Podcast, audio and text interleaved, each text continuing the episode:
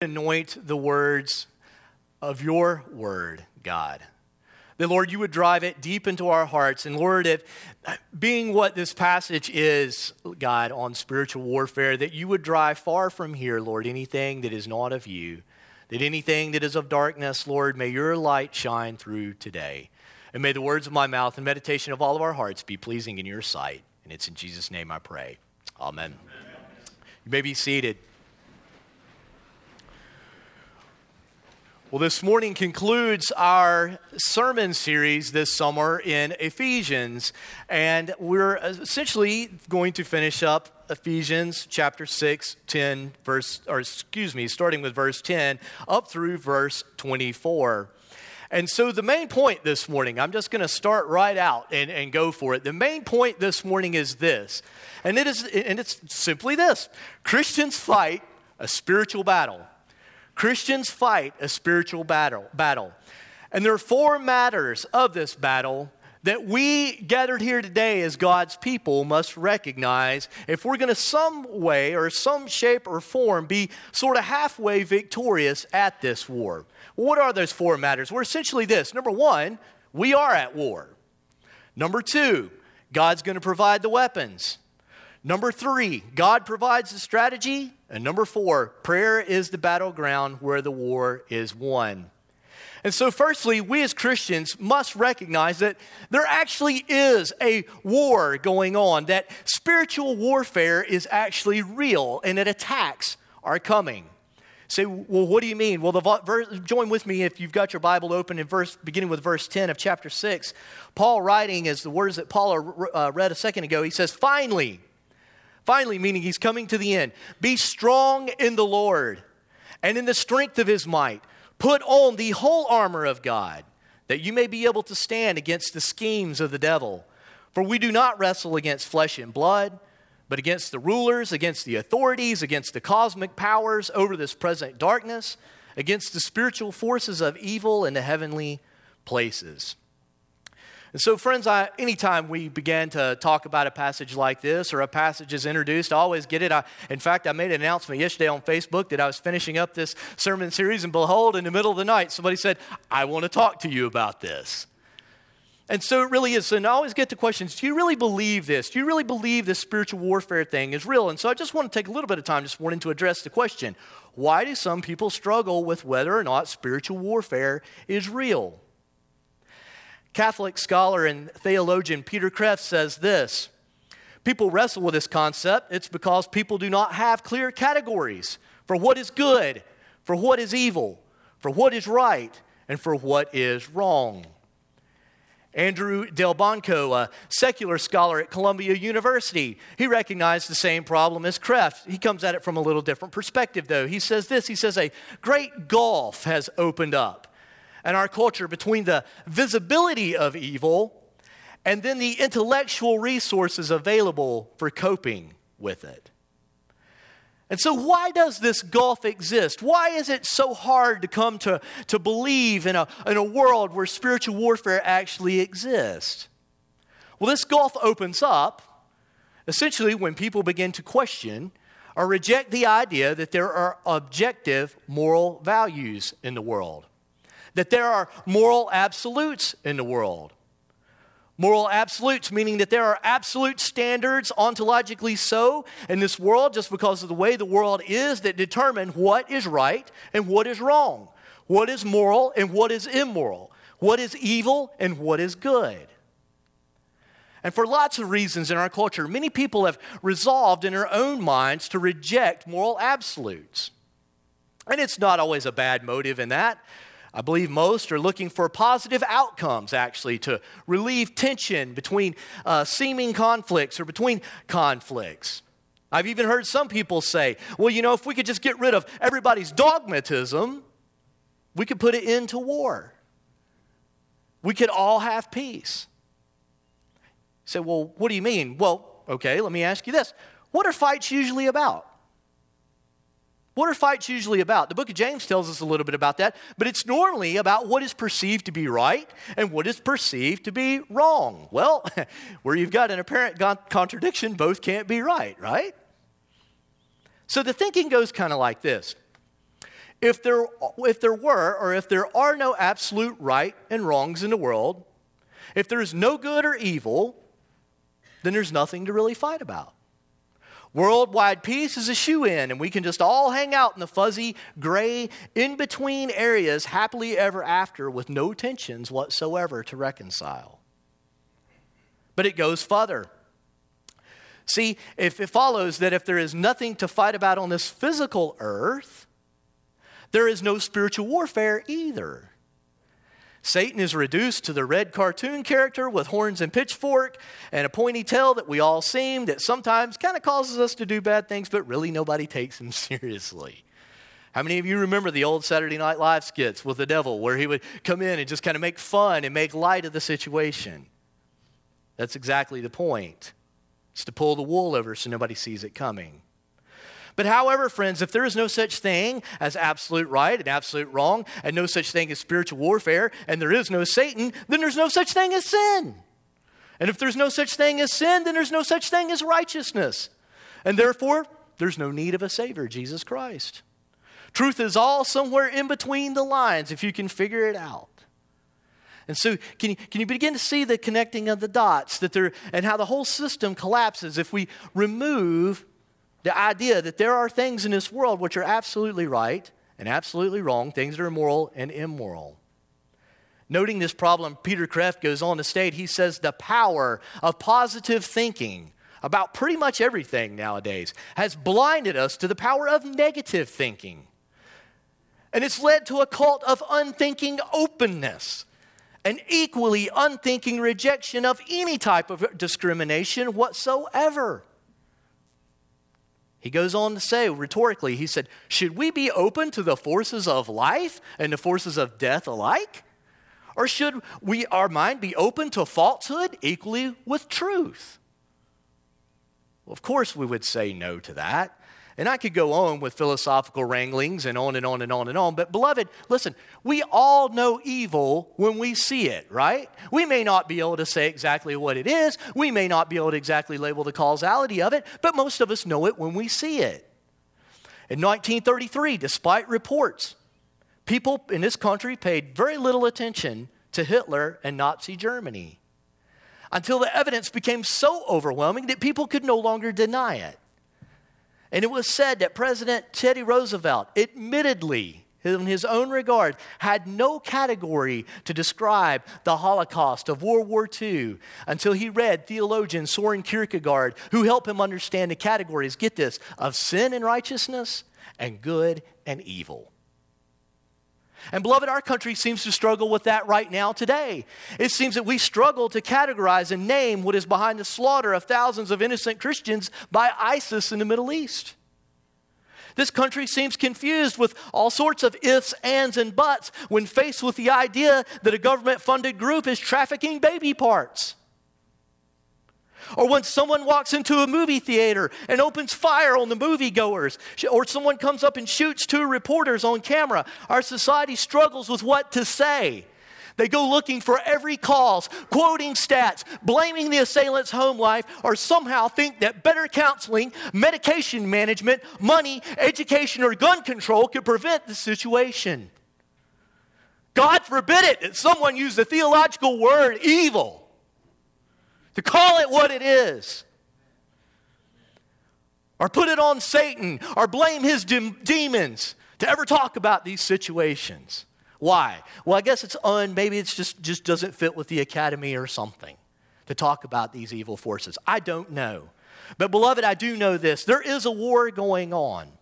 Why? Because the very existence of evil that each and every one of us experience in life and see playing out before us on our TVs and the news and the newspaper are excruciating proof that there is a war. Evil is real, spiritual warfare is real. As Peter Kreeft continues to note, he says the whole reason Get this, or that spiritual warfare is very much real. He says the entire reason, the whole reason for the most important event in human history, i.e., the incarnation of Jesus Christ, was about spiritual warfare. It was God's invasion of enemy occupied territory to redeem his children captive to the forces of evil. He goes on to say that Christmas Day was God's D Day. So, friend, my question is for you this morning if evil is not real for you, if warfare is not a reality for you, then why bother with Jesus? Why bother? But, beloved, since there is a battle, what is the battle about? Who is it that's fighting against God's people, and what can we do? The same forces of evil, the world, that is, the system that began after the fall, not God's original created order. The world, the flesh, the devil, all those forces that crucified Jesus are as equally upset over the victory of Christ in his resurrection. Friends, they are panicked by the gospel of Jesus Christ. Why? Because the gospel of Jesus Christ conquers death for God's people. They're panicked by the gospel because the gospel challenges the powers and authorities of evil that are. The gospel of Jesus Christ panics them because it creates a new community, the church, who are loyal subjects of King Jesus, who will say that Jesus is Lord, meaning there are no other lords, there are no other supreme powers in the world. The gospel of Jesus unifies. We saw that in Ephesians chapter 2. It can, it's the only thing in the world that can unite separated things into one Jew, Gentile, black, white, people on completely opposite side of the aisles. The gospel is the only thing in the world that has the power to do that. The gospel also creates a new humanity created for good works. That means that God's people, you, me, others, we're out, we're working in the world, we're doing our best to redeem what's been put under our purview, to put the world to rights. To put the world to rights in terms of our personal lives, our family, our work, our culture.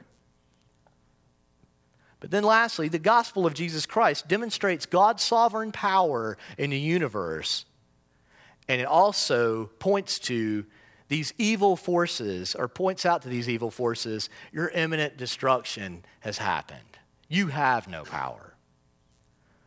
So, therefore, these evil forces do what they can do. They do all they can to oppose the gospel by making war and attacking God's people. And they use several tactics, several means of attack. Number one, there's one, and I kind of coined this or made up this term uh, along the way. It's, it's kind of what I call depression distraction combo. It seems to be one of the more popular ones today. So, and I'm not talking about clinical depression, okay, not the, uh, those sorts, but just depression distraction combo. It's really when we're so despondent and feeling so dejected that we have sad, sad feelings and low spirit, and it just makes us extremely vulnerable and so easily distracted that Satan just has an open shot at us. It blows us, depression distraction kind of blows Christians off track of the gospel. It makes us susceptible to things like false teaching, to lies, untruths, temptations, anger, immorality, or worse yet, an unbalanced gospel. say, well, what do you mean? Well, listen, good feelings, good feelings are easy to sell in the church these days. I mean, the market's wide open for that, and it's often pretty luring, I got to tell you.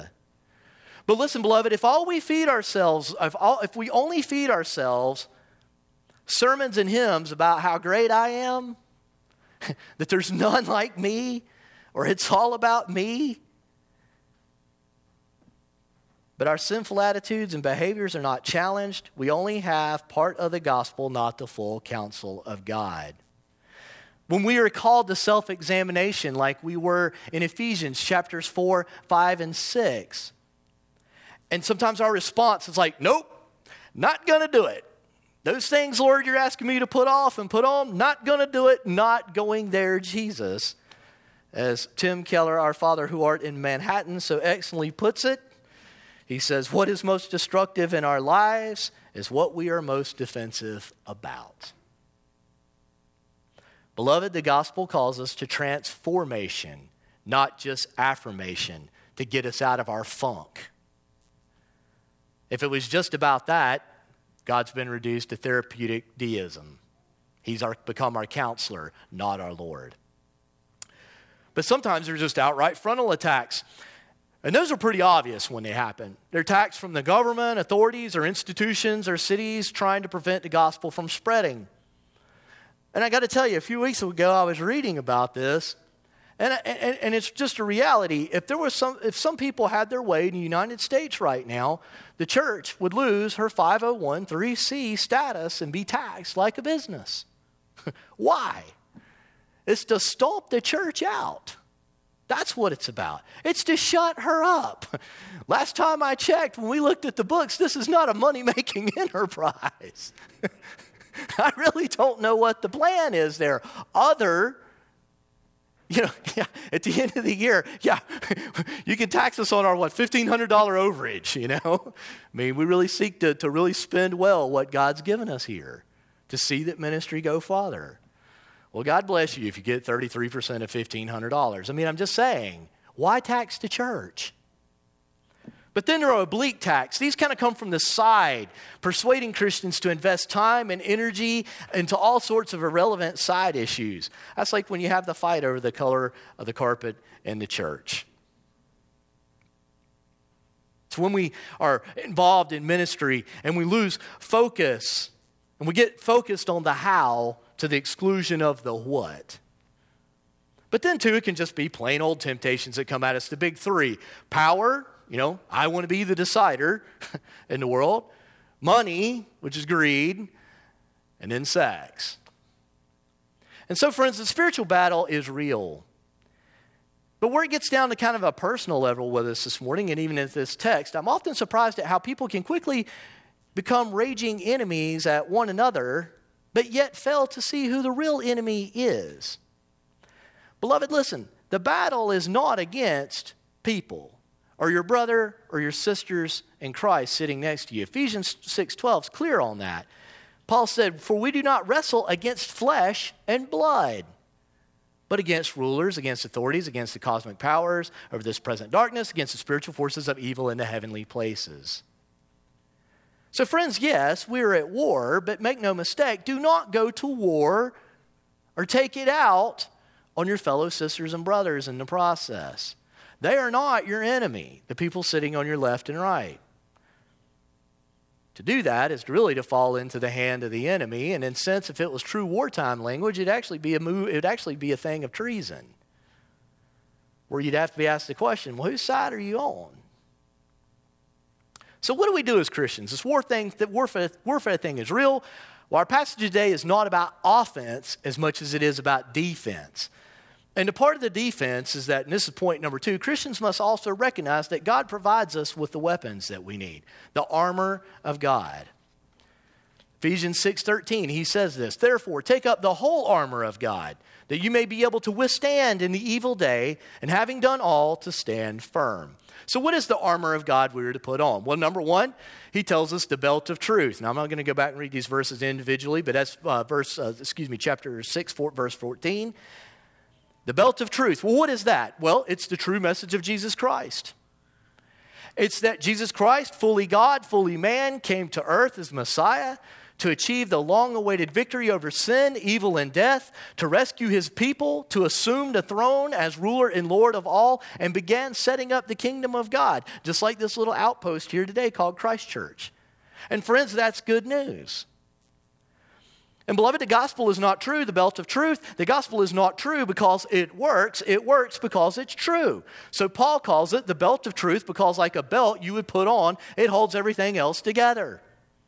And so you put on the gospel, is what taught, was, excuse me, what Paul is telling us. Well, second, the breastplate of righteousness. Righteousness here, meaning uh, a person being righteous or righteous in this context, or the righteousness, meaning uh, or referring to one who is fair and equitable in dealing out justice among all people. Okay? Listen, God is the one true God and one true judge who intends to put the whole world to rights. And so, putting the world to rights started when Jesus Christ rose from the dead. And by his life, he vindicated each and every one of us, meaning that Jesus has cleared us of all sin, blame, guilt, and suspicion get this, making us righteous in the sight of God. And so, friends, God being the one, not anyone else, who is 100% true justice, who gets it right, and we being already in the right because of the works of Jesus Christ, we being already in the right with God, it's like a breastplate protecting us against frontal attacks of guilt and condemnation when the enemy accuses us. So Paul says, put on the righteousness of Christ. Well, second, put on the shoes, i.e., the gospel of peace. What's that talking about? Well, beloved, there's going to be times when the enemy will do what he can to knock us off our feet, cause strife between God's people, stir even God's people up between themselves up to war. What Paul is saying, be ready to run to make peace. And remember again from Ephesians 2 that the gospel is the only thing that can give true unity and peace between two people. And that's why we pass the peace here in a few moments at this service. Well, next he says the shield of faith. Beloved, listen, arrows in the form of doubt, despair, adversity, trying circumstances, personal tragedy, triumph, even, and all sorts of temptations that'll tempt us toward becoming arrogant or prideful or greedy or envious or wrathful, sloth, lust, gluttony. Uh, they're all going to come your way. I mean, we're just, none of us are above that. We don't live in a bubble. Pick up the shield of faith. I know this past summer, some of you are well familiar with this. We had a little, we had an incident with our son, and I got to be honest with you, that kind of knocked the air out of my cells and found myself not really questioning God, but just kind of like, okay, Lord, what are you doing here? What, what, what's going on? And a special person came to visit us. In the midst of the conversation, her words were like a shield thrown up that absorbed all sorts of flaming arrows that were hitting me and my wife. And she simply said this The enemy has no place or power in this. And immediately the burning arrows stopped. Our faith needed to hear those words in the midst of that. And friend, that's exactly what the shield of faith is meant to do. Is to come up and to catch those flaming arrows that the enemy is going to launch at you. Next, the helmet of salvation. Listen, knowing that you belong to the family of God and that you are his beloved son or daughter, and that nothing, listen, nothing, not even death itself can separate you from his love, gives us assurance of being saved and secure when facing secondary enemies. And let me ask you this morning you got a hard situation in life? Not to be flippant, but let me ask you, but ask yourself, what's the worst they can do? Well, they could kill me, I guess. Well, friend, I guess they can try. But, friend, though they may slay me or slay you, because of Jesus, you'll live forever. You're saved. You have the helmet of salvation. All right? And so finally, and last, you pick up your weapon of offense. If there is a, an offensive weapon to use to offense, if it could be called that.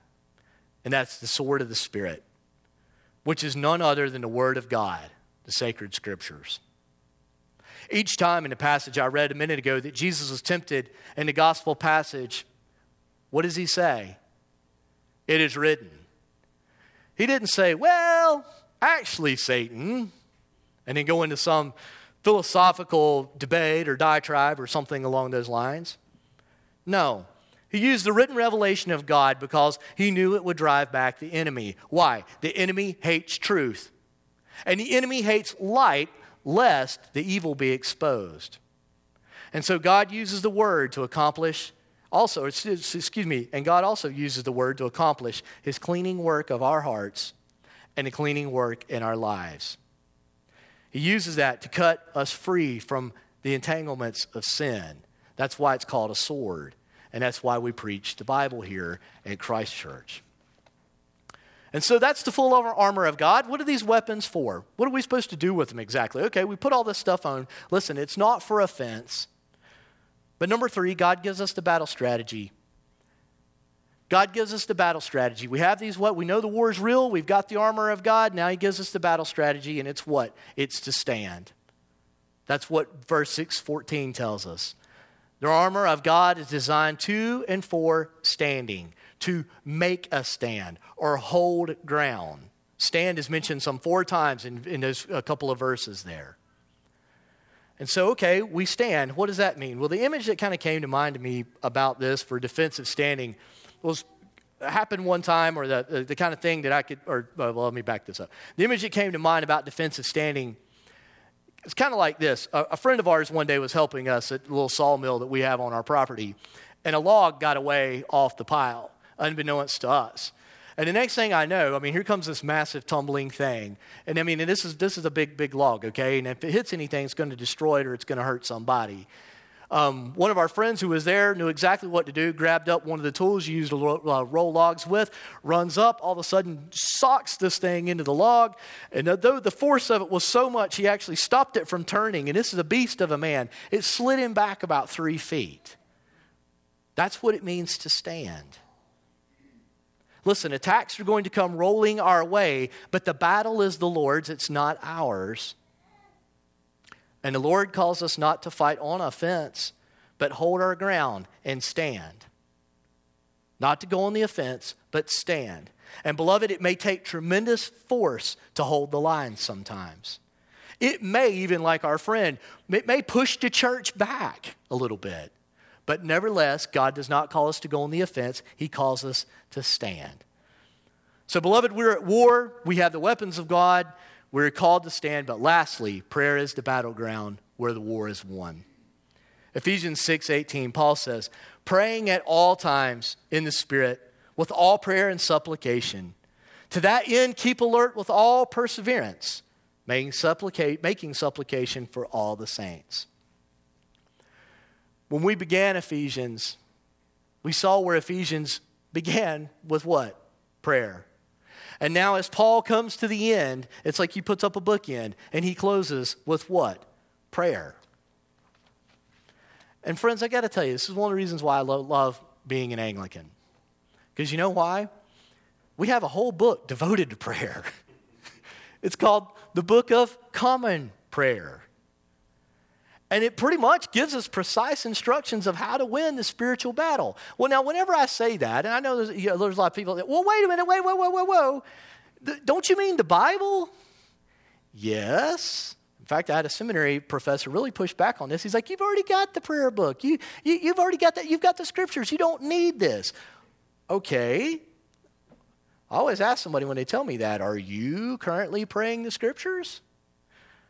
And I trust that you've read this because if you have, you'll find out it's at least 90% scripture. And it's even been organized in a really cool form for you. So, beloved, we have a book, two books actually, this one being supreme and this one here, that will help us win the spiritual battle. We have in Anglicanism what's called lex orandi, lex credendi, and I would add to that lex vivendi which translates the law of prayer is the law of belief, which is the law of the way we live. In other words, what we pray is what we believe and what we live out. We don't have to make our prayers up. You don't have to be a super apostle. You don't have to be a priest in the Anglican church. You don't have to be a super Christian. You just got to have faith to take the scriptures in one hand and maybe perhaps the, the Book of Common Prayer and the other on your knees. And friends, that will go a long way toward winning the spiritual battle. Beloved of God, we are at spiritual war. Attacks are coming. God provides us with the weapons we need, the full armor of God. God provides the strategy, and that is to stand firm, not to go on the offensive. And prayer is the battleground where the war is won. In the name of the Father, the Son, and Holy Spirit. Amen.